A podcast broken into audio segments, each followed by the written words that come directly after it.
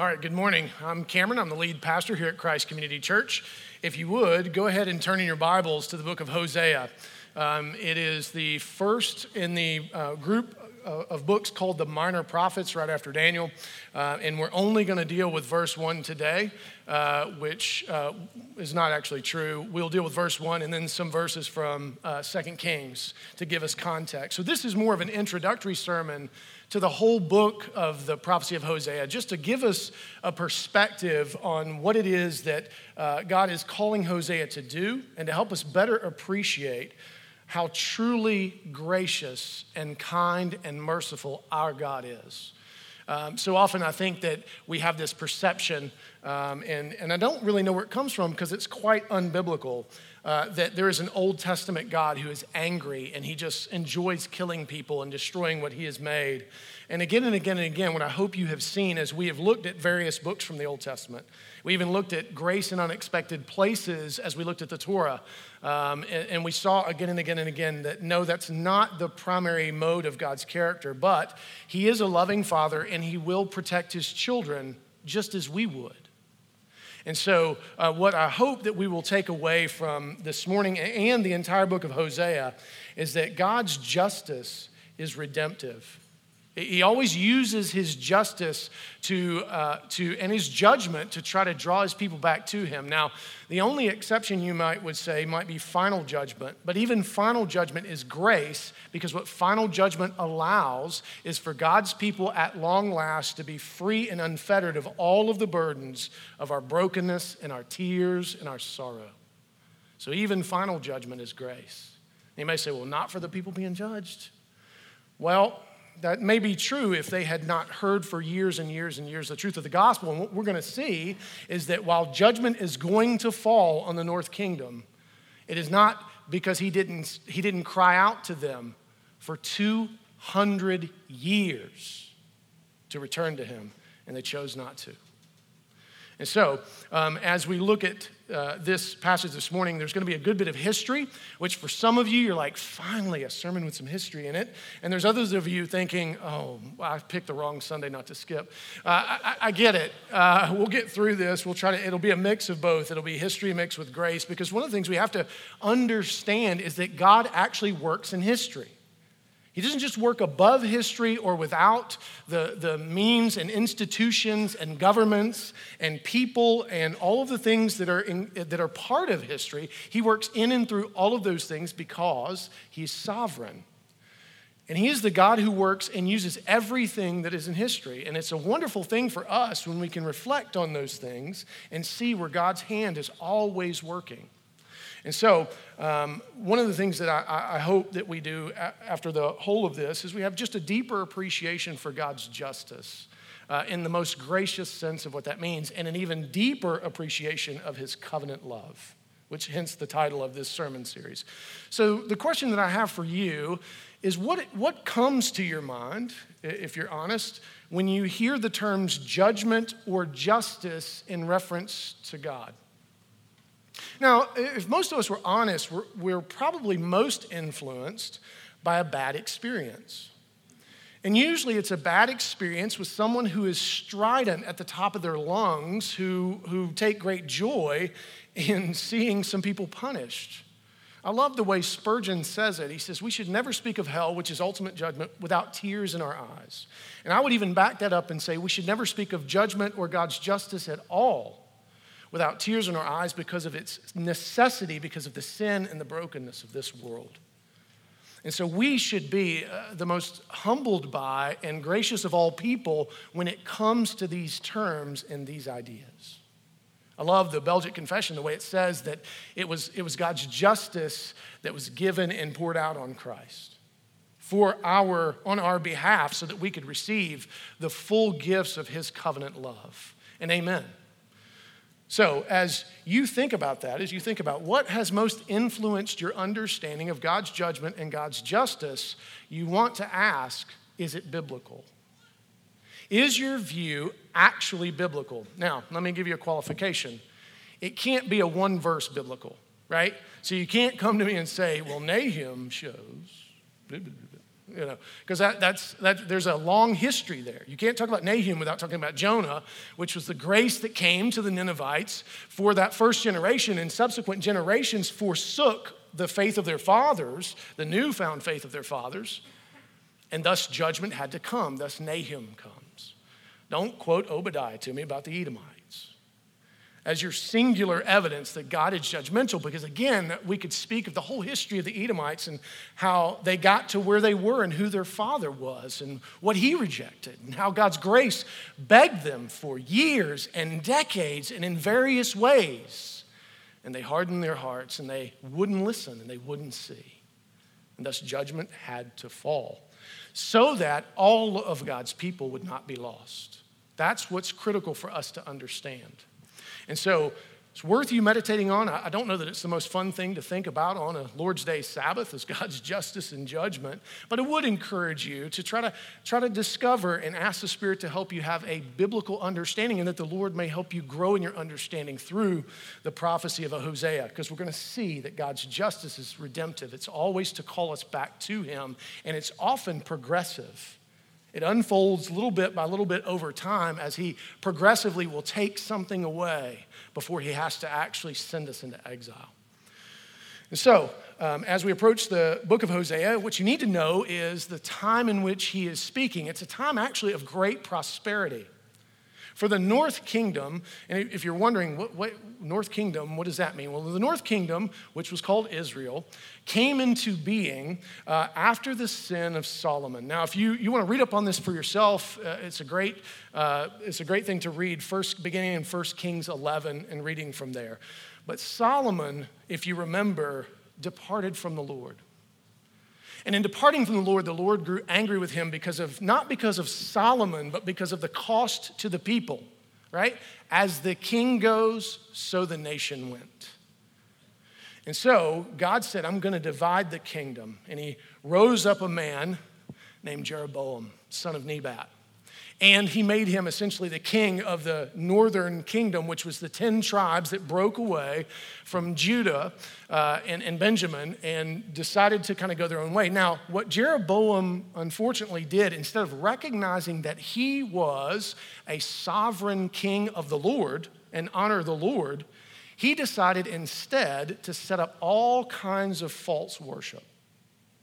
Now, he did something very interesting. The things that he set up for the people to worship were these giant golden calves. Interesting. Where's that been heard before? Where have we seen a golden calf emerge and be told, the people be told, Behold your God who led you out of Egypt? Well, Aaron made that mistake long ago when he cast all the gold into the fire in the book of Exodus when Moses had disappeared. So think about how is Jeroboam utterly unconscious of this story? Does he not know that making a giant golden calf would actually point back to one of the roughest times in the history of God's people? Does he not know the story? Did no priest or prophet warn him? They did, but he set them up in Dan and Bethel. Well, Bethel means the house of God. What, what kind of arrogance is this? And not only did he do that, but he set up false priests and he set up false prophets and he set up false worship so that the people would not go down to the true temple in Judah, in the southern kingdom. And so he wanted to keep everybody for himself. He wanted by his own workings and machinations to control the nation. Now, those of you who are parents, how easy is it to control just two people? Much less three, those of you who are brave enough to go four and, and on up, right? Think about trying to control an entire nation of people with these false and bad ideas. Well, in order for that to take place, what's got to happen is parents have to teach children and people have to buy in, and that is incredibly costly to the people of God. That means they would be swept away ultimately. And so, God, in His grace, sends a prophet to Jeroboam to tell him not to do what he's going to do. And uh, if you know anything about the story, it's he reaches out to take hold of the prophet and his hand turns leprous. Did you lay your hand on the man of God? Don't, y'all don't worry about that in reference to me. That's probably not going to happen to you. But, but in this case, he tried to lay his hands on the man of God, and it, it, God struck him. Now, that doesn't stop him either. And then God pronounced judge, pronounces judgment on the entire house of Jeroboam as a, as a warning, a gracious warning to the entire people of God and to the kings who would come after him. Do not follow Jeroboam.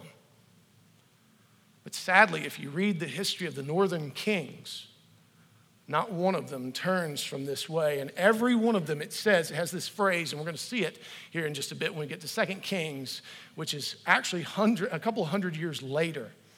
And this king continued in the son in the sins of Jeroboam, the son of Nebat. And this king continued in the sins of Jeroboam, the son of Nebat. It just goes on and on. Generation after generation falters. And God, all along the way, if you read, and this is why the historical books I think are actually beautiful. I studied them last year and was deeply blessed, actually. Even though it's a hard read, it's hard to read about broken political stuff. Like, we have no idea what that is, but it's hard to read about past broken political things. I mean, praise God, we don't deal with those things. But, but, but over and over again, they fall and they take people with them, and God sends prophets to speak to them, and God sends a, a, a piece of judgment to try to get their attention, and they reject, and they reject, and they reject. So it's critical for you to know how long God tried to get the attention of the people of the northern kingdom, both kings, priests, prophets, and people. He was so gracious. Again and again, he came. If you know anything about the prophet Elijah and Elisha, they were North Kingdom. King Ahab was a northern king. They didn't listen to him. They didn't listen to any of that stuff. They didn't, it didn't bother them that the prophets of Baal were all slain in this one event. 400 of them go down. Still didn't bother anybody. They kept worshiping Baal. Like so they have all of this season of prosperity. So this particular event where Jeroboam II is now in power, it's around about the 750s BC. And if you read 2 Kings 14, you will see, uh, beginning verse 23, that, that Jeroboam II had actually expanded the northern kingdom. They're under great expansion. Things look great. They got more resources coming in than they've ever had. Times are good, things are great and they're worshiping Baal and they're worshiping other foreign gods and they don't, they don't need God. So it is into this circumstance that Hosea is called to step. And that's critical for you to understand that the people were in a season of great prosperity. Now, it was about to change. There was a storm brewing in this country, Assyria, as they were beginning to rise in power, and they were going to threaten the northern kingdom. But everything, as far as anybody could tell, looked great. Listen to this quote from Old Testament scholar William Dumbrell. What ought to have been the good life in the land is the essential theme of the book of Hosea. This good life is clearly the great covenantal blessings to which the book of Deuteronomy points. A book bearing a marked relationship to Hosea. But Hosea, by Hosea's time, the land by which Israel was virtually identified was about to become desolate. How? How could it be recovered? Hosea's answer is that it will be recovered only by a fresh initiative from Yahweh, the covenant God, who made it available in the first place. Yahweh will not desert his people. And so, into this circumstance, what ought to have been a time of great celebration and great blessing from Yahweh, instead, they were giving credit to Baal God calls Hosea. Now, let me read Hosea 1 1 to you. The word of the Lord that came to Hosea, the son of Beeri, in the days of Uzziah, Jotham, Ahaz, and Hezekiah, kings of Judah, and in the days of Jeroboam, the son of Joash, king of Israel. Now, it's important for us to pause for a second because the word of the Lord coming to them matters. Now, the first question that we have to ask is which Lord? Who are we talking about? From whom does this word come? Now, uh, in Hebrew, the term there is Yahweh, right? So, why is Yahweh an important name for God? Well, where do we first encounter really the name Yahweh? Well, we, we see it in the, in the book of Exodus when uh, Moses is before the burning bush and he is told, You have to go and tell Pharaoh he is not God and let my people go, uh, otherwise it's going to hurt. And Moses, if you remember, says, and that's obviously a loose translation on my part, uh, and then Moses says, Hey, exactly on what authority am I to stroll into Pharaoh's courts and tell him he's wrong? Which is a fair question, right? How many of you have kind of been set up for something like that, where some, like your older brother's like, hey, you need to go tell mom and dad. They are crazy and they're wrong. Go, yeah, yeah, go. Tell us how it works out. We'll be waiting over here. Don't tell them we sent you, by the way. so, how often have we been set up, right? Whereas Moses is going, by what authority? You remember what God says. You tell him that I am sent you and I am is with you. Yahweh the covenant God, the God who is um, all of the things that Exodus 34, 6 through 7 tell us about him. And if there's any passage that you ought to commit to Scripture, that is one of them. And I've preached on this before, but remember what it says. When God passes before Moses, he says, The Lord, the Lord your God is merciful and gracious and slow to anger and abounding in steadfast love and faithfulness. And it goes on and talks about forgiveness and it talks about how even the sins of the fathers can only make it to the third and the fourth generation, that even he will say no more. Sin cannot continue to ravage my people. This, this covenant God who is both just and merciful and gracious. So this word is coming from Yahweh, not just any God not just any term that could be used of any other God. No, this is specifically Yahweh, the covenant God who has again and again, up to this point, shown himself to be faithful to his people. And again and again has shown himself to be good in all of the things that he said that he is. So, this is a word coming from a specific God, a God that is worthy of our worship and worthy of our attention. So, what is the word, now that we know who sent it, what is the word that he sends? If you would, flip to the very end of Hosea. Now, all throughout Hosea, there are in between, interspersed between the diagnosis of what's going on in the country and the diagnosis of what's going on in Gomer's life and, and all the brokenness, there are these interspersions of just great grace. And we're going to read those as the benedictions each week so that we remember that while Hosea has some hard things to say to us, that he has not forsaken his people. And the whole reason he says the hard thing is to draw us back to him. But listen at what the very last chapter says, because this is the word that has come. Return, O Israel, to the Lord your God, for you have stumbled because of your iniquity. Take with you words and return to the Lord. Say to him, take away all iniquity, accept what is good, and we will pay with bulls and the vows of our lips. Assyria shall not save us. We will not ride on horses, and we will say no more, Our God, to the work of our hands. In you the orphan finds mercy.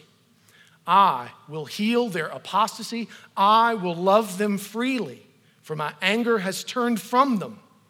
I will be like the dew to Israel he shall blossom like the lily. He shall take the root like trees of Lebanon. His shoots shall spread out. His beauty shall be like the olive, and his fragrance like Lebanon.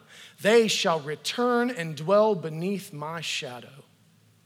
They shall flourish like the grain. They shall blossom like the vine. They, their fame shall be like the wine of Lebanon. O Ephraim, now, let me pause right there. Ephraim is another name for the northern kingdom, for Israel. Uh, it is a reminder of, of kind of two things. One is that good came from uh, the, the house of Ephraim. Um, um, Joshua, who took over after Moses, Samuel the prophet, but also, unfortunately, Jeroboam. So, Ephraim is a reminder of who they could be, but instead also who they are. So Ephraim is a very specific title that he uses for Israel, the north kingdom. So when you encounter that, know that that's what that means. Oh, Ephraim, what have, what have I to do with idols? It is I who answer and look after you.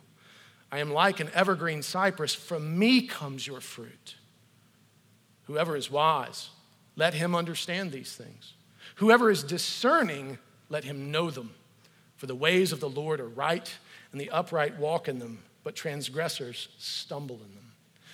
So, here that the word of the Lord that is coming in the prophecy of Hosea is a, is a call to repent and be restored to the Lord and receive all the blessing that is from his hand and to stop giving credit to Baal, who doesn't love them and who is a no God at all.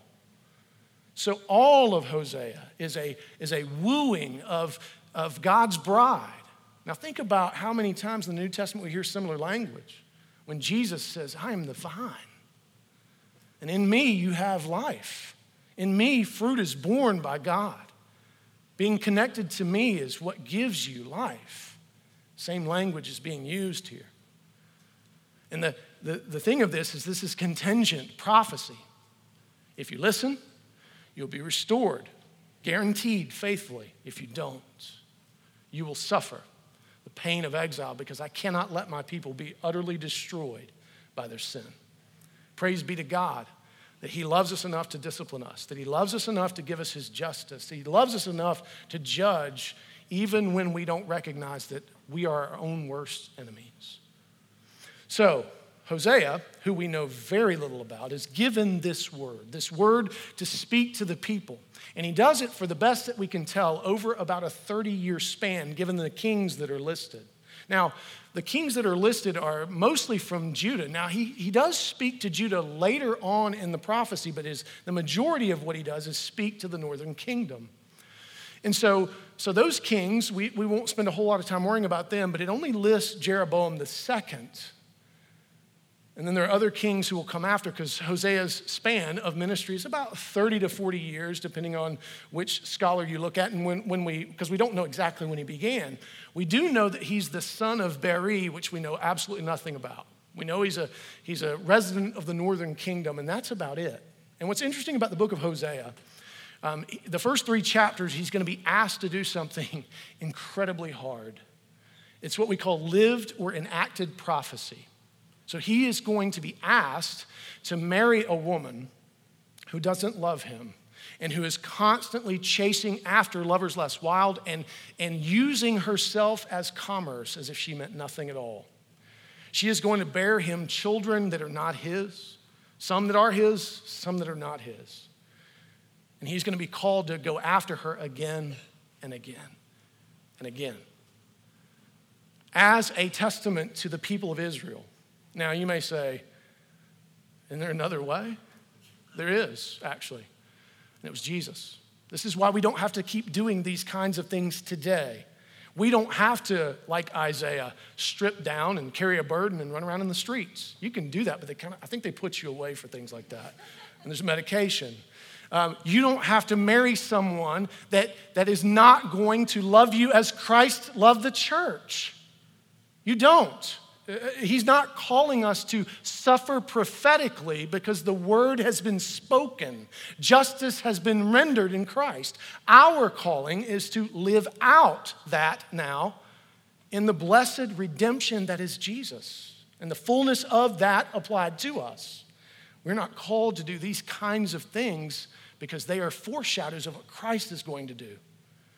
For those of you who think Christ spent his life single, you make the mistake of forgetting the language of the New Testament that speaks of him being married to the church. That's why we read the, the marriage supper of the Lamb as part of our assurance of pardon to remind us that this marriage language is, is important to our New Testament understanding of who Christ is. That he would wed himself to us who are constantly looking and commodifying ourselves and selling ourselves out all the time and he comes after us again and again and again. So, Hosea, over that 30 year span, cries out to the people both with his life and with his mouth. And he begs them to hear the truth. So the book is broken up into, like I said, the first three chapters are uh, that enacted prophecy. And I have had a couple of parents ask me, and I, I spoke to this last week and I want to speak to it again. What kind of language are we going to be using over these next few weeks? Um, well, you do need to prepare your children for biblical conversations about biblical things. Now, I'm not going to push the envelope. Um, there will be no videos shown for examples. There will be no enacted realities, nothing weird like that. But we are going to speak of adultery, which is actually too soft a term for what's actually going on here, but th- it, there's an analog. Uh, and we'll speak of harlotry. There's other terms we will choose not to use at this time to give you parents time to uh, kind of speak to your children about these things. We will be done with the majority of that before our kindergarten through second graders will be in the service with us uh, come summertime. So it won't be as complex once we get into chapters four and beyond. The rest of the book of Hosea, chapters 4 through 14, are um, now spe- speaks of Israel's current reality and how God progressively comes for them and how God uh, continues to try to hem them in just as as Hosea was called to do with Gomer, and love them well, and, to, and, and he'll take things away progressively. And he'll address their political situation, and he will address their spiritual situation. And there's words that we need to hear in all of those things. And that'll be uh, chapters 4 through 14, which is the, is the true reality of Israel in that.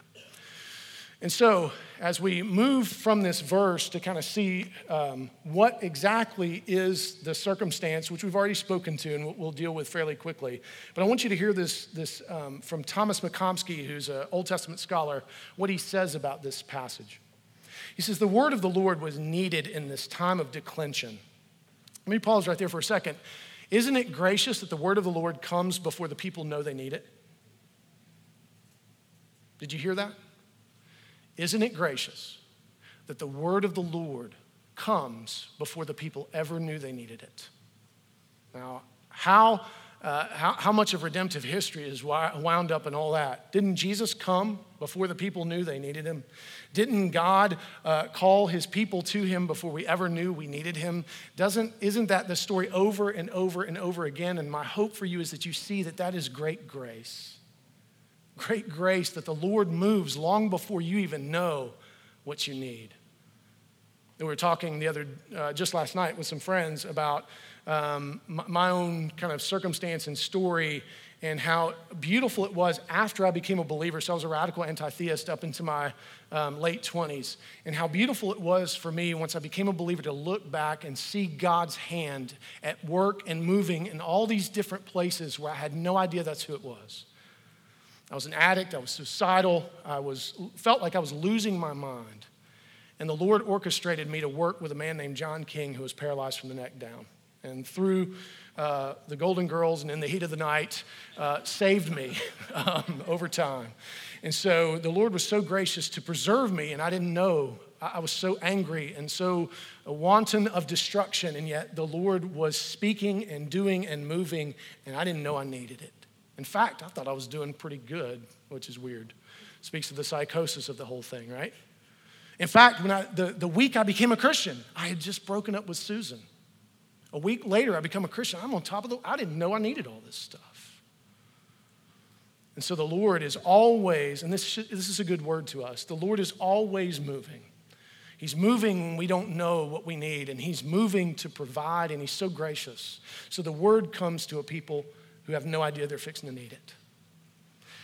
McComiskey goes on. He says, The word of the Lord was needed in this time of declension, and it is, a ref- it is refreshing to read at the outset of Hosea's prophecy that the divine word had entered the prophet's consciousness.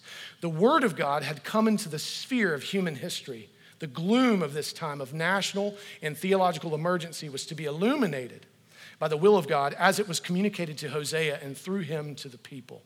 So, what a, what a gift that on the verge of the collapse of this nation that will happen over the next 30 years, that a word was spoken to them from Yahweh, their covenant God, so that they can't say, You didn't tell us, Lord. You didn't tell us. No, He did.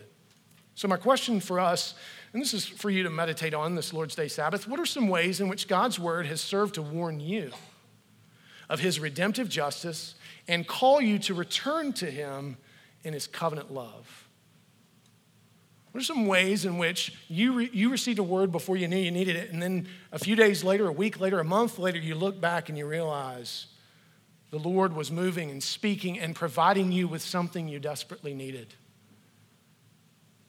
And how good is He that He graciously, before judgment falls, comes to us lovingly in the person and work of Jesus Christ and the power of the Holy Spirit and through His Word. This is one of the reasons why we make this statement. You have no idea what you're doing to yourself months from now, a year from now, or even to your neighbors through your prayerlessness and your lack of devotion. You can't pull from a well where there's no water. And so, this is why it's so critical because God is faithful. We read not because God's going to love us more, we read because we want to know of God's love for us more. We read because we know that our neighbor, at some point, this is how God works. Remember, He's supernatural. The whole thing is supernatural. That should not make us uncomfortable. He speaks to his people through his word and uses the power of the Holy Spirit. And so may we be a people who are rich and deep and well because we have so much of the water of the word filling it up. And prayer, again, these times uh, of, of, of great prosperity, they come and they go. Right? It won't always be this way. Things change swiftly in this fallen world. So, what are some ways in which the Lord has used his word to speak to you? If you would, take a moment to turn to 2 Kings 15. I just want to show you kind of the circumstances of the kings themselves. Um, and, and, we won't spend a lot of time here, but I think it's important for us to note um, what was going on. Because after um, Jeroboam II um, um, is, is, uh, dies, he actually is one of the few kings that dies a natural death. There are kings that are going to rise after him. Um, and those kings are going to continue uh, in the sin of Jeroboam the first. And so let's, if, if you would, give your attention to the reading of God's word, 2 Kings 15, verses 8 through 12. It says, In the 38th year of Azariah, king of Judah, Zechariah, the son of Jeroboam, reigned over Israel in Samaria six months. And he did what was evil in the sight of the Lord, as his fathers had done. He did not depart from the sins of Jeroboam, the son of Nebat, which he made Israel to sin. Now, did you hear that? The, the king's sin took the whole nation with him. It said it made Israel to sin. Now, God, in His grace, earlier on, had warned that He was going to send Israel, and this was in 1 Kings I will send Israel into exile if she continues in her sin. So, God, in His grace, as this thing is unfolding 200 years prior, gives them warning. They would have known, they would have heard that warning. But they continued to follow kings who were leading them further and further and further from the Lord. And did you hear how long he reigned? Now, compare that. So, Hosea begins to speak this prophecy, this warning. And the very first king after Jeroboam II makes it only six months. Don't you think it would have caused somebody to pause and go, hmm, that's interesting? What's interesting is the king who kills him, who takes, who usurps him, you know how long his reign was following him? One month. And he did the exact same thing that all the previous kings had done. He continued in the sins of Jeroboam, the son of Nebat. Now, think about God's grace there. These kings are not serving you well. It is just it is just this wheel turning and one's on top and then one's on bottom. One's on top, one's on the bottom. It's just this constant churning of history, right? And so these guys don't even, the first two kings that are really a part of, would have been heavy in the early days of Hosea, they don't even make it seven months.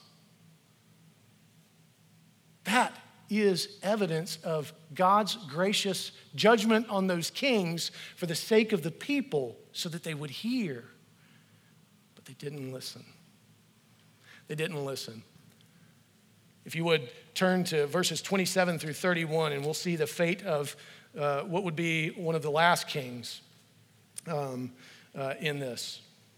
It says, In the 52nd year of Azariah, king of Judah, Pekah, the son of Remaliah, began to reign over Israel and Samaria, and he reigned 20 years. And he did what was evil in the sight of the Lord. He did not depart from the sins of Jeroboam, the son of Nebat, which he made Israel to sin. In the days of Pekah, king of Israel, Tiglath-Pileser, king of Assyria, came and captured Ijon, Abel Beth Maacah, Janoah, Kedesh, Hazor, Gilead, and Galilee, all of the land of Naphtali, and he carried the people captive to Assyria. So understand what's happening here. So years, so now we're almost 30 years into Hosea's prophecy, or about 25 years in, and this latest king is doing evil, And now Assyria is beginning to chew away that land that they had gained under Jeroboam II. So, what is that beginning to say to the people? The days of prosperity are ending. If God is Yahweh, if He's sovereign over all, then He's beginning to take away your blessing. And, he, and notice what He doesn't do it's not swift, He doesn't take it all away at one time. That's grace. He's trying to woo the people to listen. Listen. And then it goes on. Then Hoshea, not Hosea, Hoshea, the son of Elah, made a conspiracy against Pekah and son of Remaliah and struck him down and put him to death and reigned in his place in the 20th year of Jotham, the son of Uzziah. Now, the rest of the acts of Pekah are, and all that he did, behold, they are written in the book of Chronicles of the kings of Israel. So as Hoshea, the last king, comes to power, notice the thing is crumbling. And Hosea's words are coming more and more and more true. Why won't the people listen? Is this not God's grace? Listen to what Old Testament scholar Dale Ralph Davis says about this. 200 years have passed since Jeroboam first instigated his devious cult, which was 931 to 732 BC. And its grip is undiminished, its poison still lethal. This was the quote unquote original sin and is the tenacious sin of the northern kingdom. Running into it four times in one chapter only increases one's sense of the tragedy and ruin such worship is bringing. So listen. As the king goes and as the worship of the people goes, so go the people. This is critical for us to understand because here's a great question for us How do we protect ourselves and, this is crucial, future generations from false worship and doing what is evil in the sight of the Lord? Now, we don't have golden calves set up here. Um, we're, we're not quite that bold anymore. Some are, maybe. Um, but what are some things we need to kind of think through? What are some ways in which we are not loving the generations to come, that we're not preparing them, right? There's a st- statistic that shows that college students who are Christians before they go to college, what's the statistic on them remaining a Christian in college? Infinitesimally low, with one exception students who've been catechized. Now, what does that mean? Did I just utter a, something in tongues? Is this, a, is, is this a Catholic word? What is this? No, catechism just means to teach the, the, the Bible. It just means to instruct in the, the ways of thinking biblically, right? How in the world will we send anybody out into this world without helping them to think biblically? So, catechism is that, and the statistics show that those who have been catechized remain Christian between 80 and 85 percent. Unfortunately, so few are catechized overall.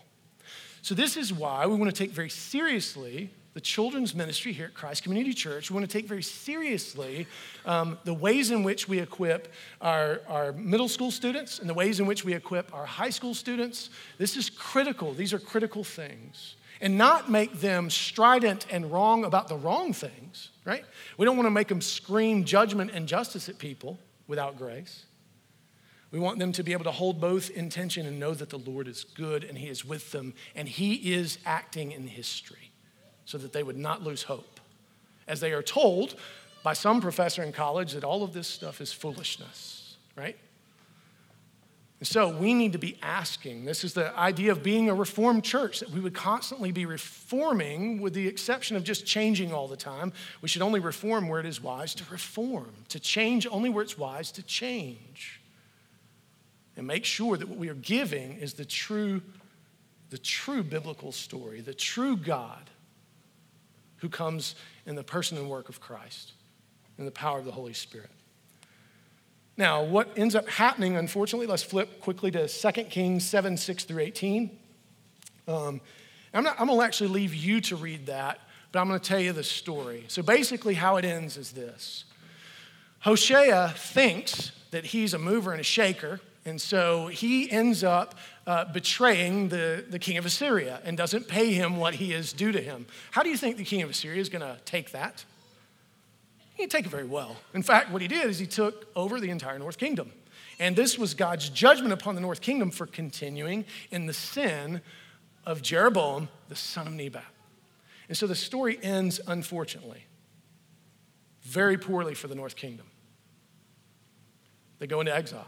Now, is that the end of the story of God's people? No. No, they go into exile actually to preserve them ultimately, so that they would be drawn back together. Remember what we just preached on the Holy Spirit. What happens at Pentecost? All these people who had been scattered in the various exiles, not just the exile of the North Kingdom, but the exile of the South Kingdom in 586. And even the exile of the North Kingdom is a warning to the South Kingdom. Don't go this way. I love you. And so, unfortunately, though they are scattered in Christ and the power of the Holy Spirit, they are brought back. Now, you may say, not every single one of them. No, not every single one of them. And that is the warning. That is a great warning to us. But how gracious is God to give us a heads up, to say, I love you, and there's a cost here. This is not, this is not neutral. You don't get to decide. I, I get it. You've been on the earth for like 30 or 40 years and you have a lot of knowledge. I totally appreciate that. I know you've been on the internet some, that's great. That's fantastic. But since I kind of have been overlooking history for all this time, let me just say there's a better way, right? So God is so gracious to us, He's so good to us to keep His word before us. And how He does that through His word, through His sacraments. We're going to see a baptism this morning, which is, by the way, both God's redemptive justice being displayed and his call to covenant love. Someday, Whit will be challenged with the reality of his baptism to respond in faith. He won't be saved by these waters. But it is God communicating and saying, Whit, I have born you to a Christian family so that you would hear of my love for you all of your days. What a gift. What a gift. And so, unfortunately, though the story ends poorly as we would think of it ending poorly, it doesn't end poorly ultimately because Christ does come. Christ does bear the full weight of God's justice in his broken body. His wrath is exhausted for all of our sin, past, present, and future. And he calls for us to be wed to him and the beauty of the church. And our deeds between the now and the not yet clothe her in her righteousness and array her in greater beauty. So what we do matters. So, my question for you is Has God ever disciplined you with his redemptive justice? And what was the result? Now, it's hard to, any analog or any kind of story that I could tell is going to pale in comparison to be taken into exile. By the way, let's just get that, let's just be fair, right? But there was one time when I was fired, and I know you're shocked there was only one time. And I do have a theory, and it's a bell curve theory. Uh, I think there are some people who should never be fired because psychologically they can't take it. On the other end of the bell curve, there's some people ought to be fired more than once. But everybody ought to be fired once, just to, just to kind of, not everybody, but everybody, the middle of the curve. You ought to taste of it at least once so you don't believe your own hype. Well, I don't know if you knew this or not, but I was a professional photographer at one time. And I worked at this place called the Showcase Camera School off of Cheshire Bridge Road.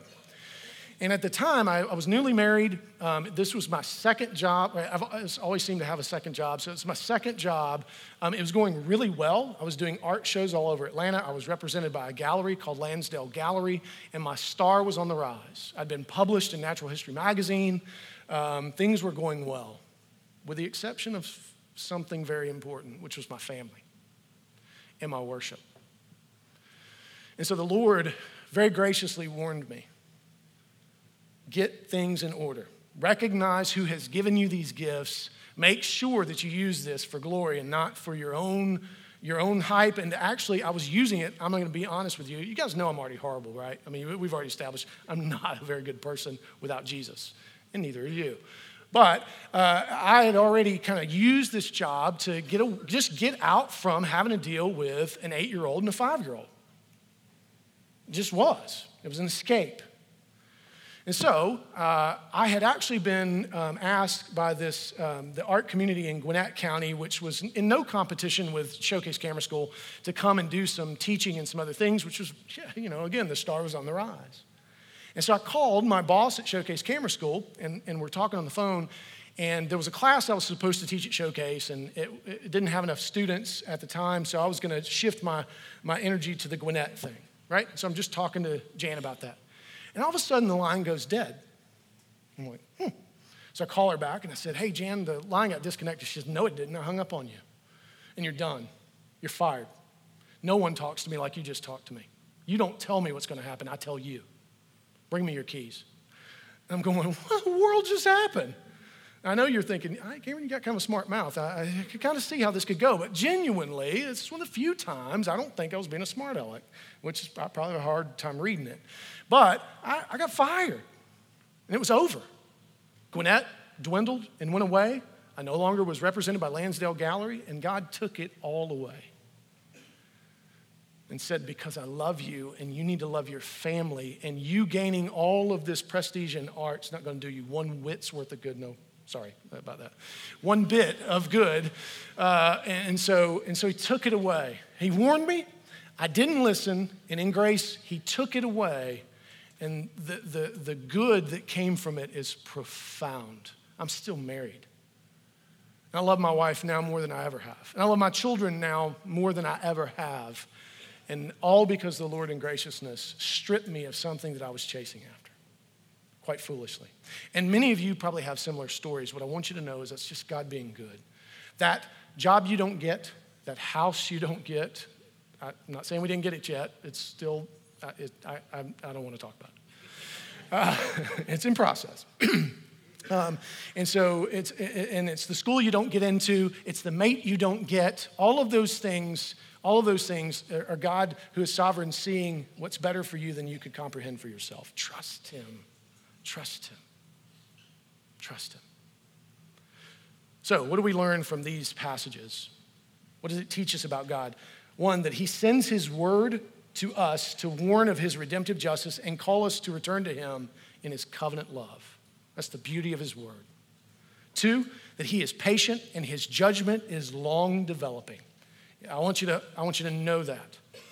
His judgment is long developing. 2 Peter 3 tells us that. Does he tarry? Because why? People are questioning. He tarries because he wants the family to get bigger. He wants more to respond to his covenant love. Three, that God is just in his judgment of us when we refuse to listen and remain stubborn in disobedience. When judgment falls, it's because it's the last thing that has to happen. So, Having said that, one of the evident, great evidences of his covenant love is the sacrament of baptism. And Wes is actually going to perform the baptism, do the homily, but I'm going to take care of the questions for him and for you, the congregation. So if you would, give your attention um, uh, to this sacrament this morning, thinking about your own baptism. Now, again, I know there's some of you in here who look at infant baptism and you think, y'all are crazy. What are y'all doing? Well, we're doing what the first four centuries of the church did. I mean, we kind of have the longest history. Uh, baby dedication is actually a dry baptism, not the other way around, uh, just so you know historically. And so we are, we are doing what we have been called to do, which is honor the children that the Lord has given us.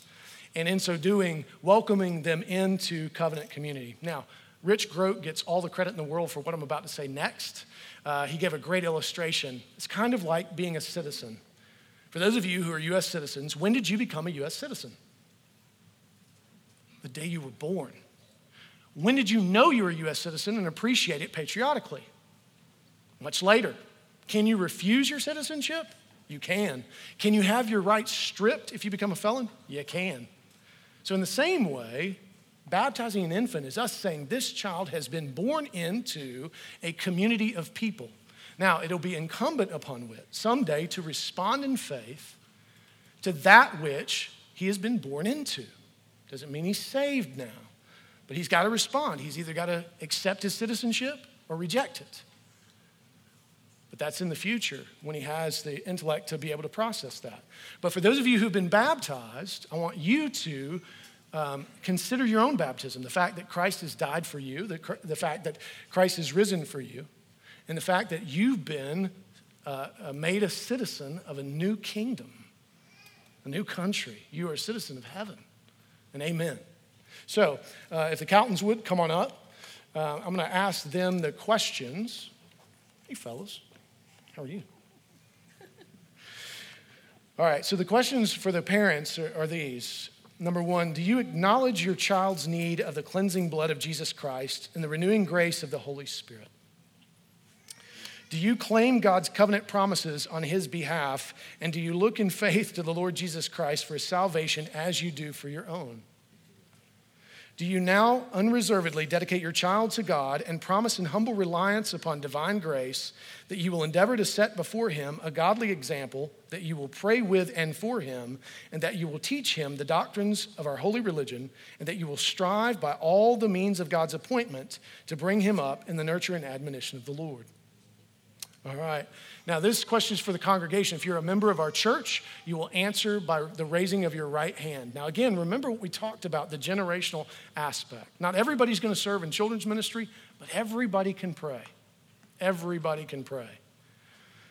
So, if you would, raise your right hand if you agree to this. Do you, as a congregation, undertake the responsibility of assisting the parents in the Christian nurture of this child? Uh, quick count. Yeah, I think that covers it. Uh, and so I'm going to turn it over now to Wes. In fact, let me. Pray, I want to pray for y'all. I know it's a little out of order, but I'm going to do it. Uh, that's not shocking, is it? Uh, I want to pray for them, and then I'm going to turn it over to Wes as he has the wonderful privilege to baptize his own son. Father, thank you for the Caltons. Thank you for their service to you in the kingdom. Thank you for their joy. Thank you for all of the life that burst forth from their boys. Thank you for their love for your local church. Thank you for their love for their own family and how it is a display of your glory and your love for us. God, I pray um, that you would use this baptism to bear fruit in its life, to bear fruit in us as we improve upon our own baptisms. In Christ's name, amen.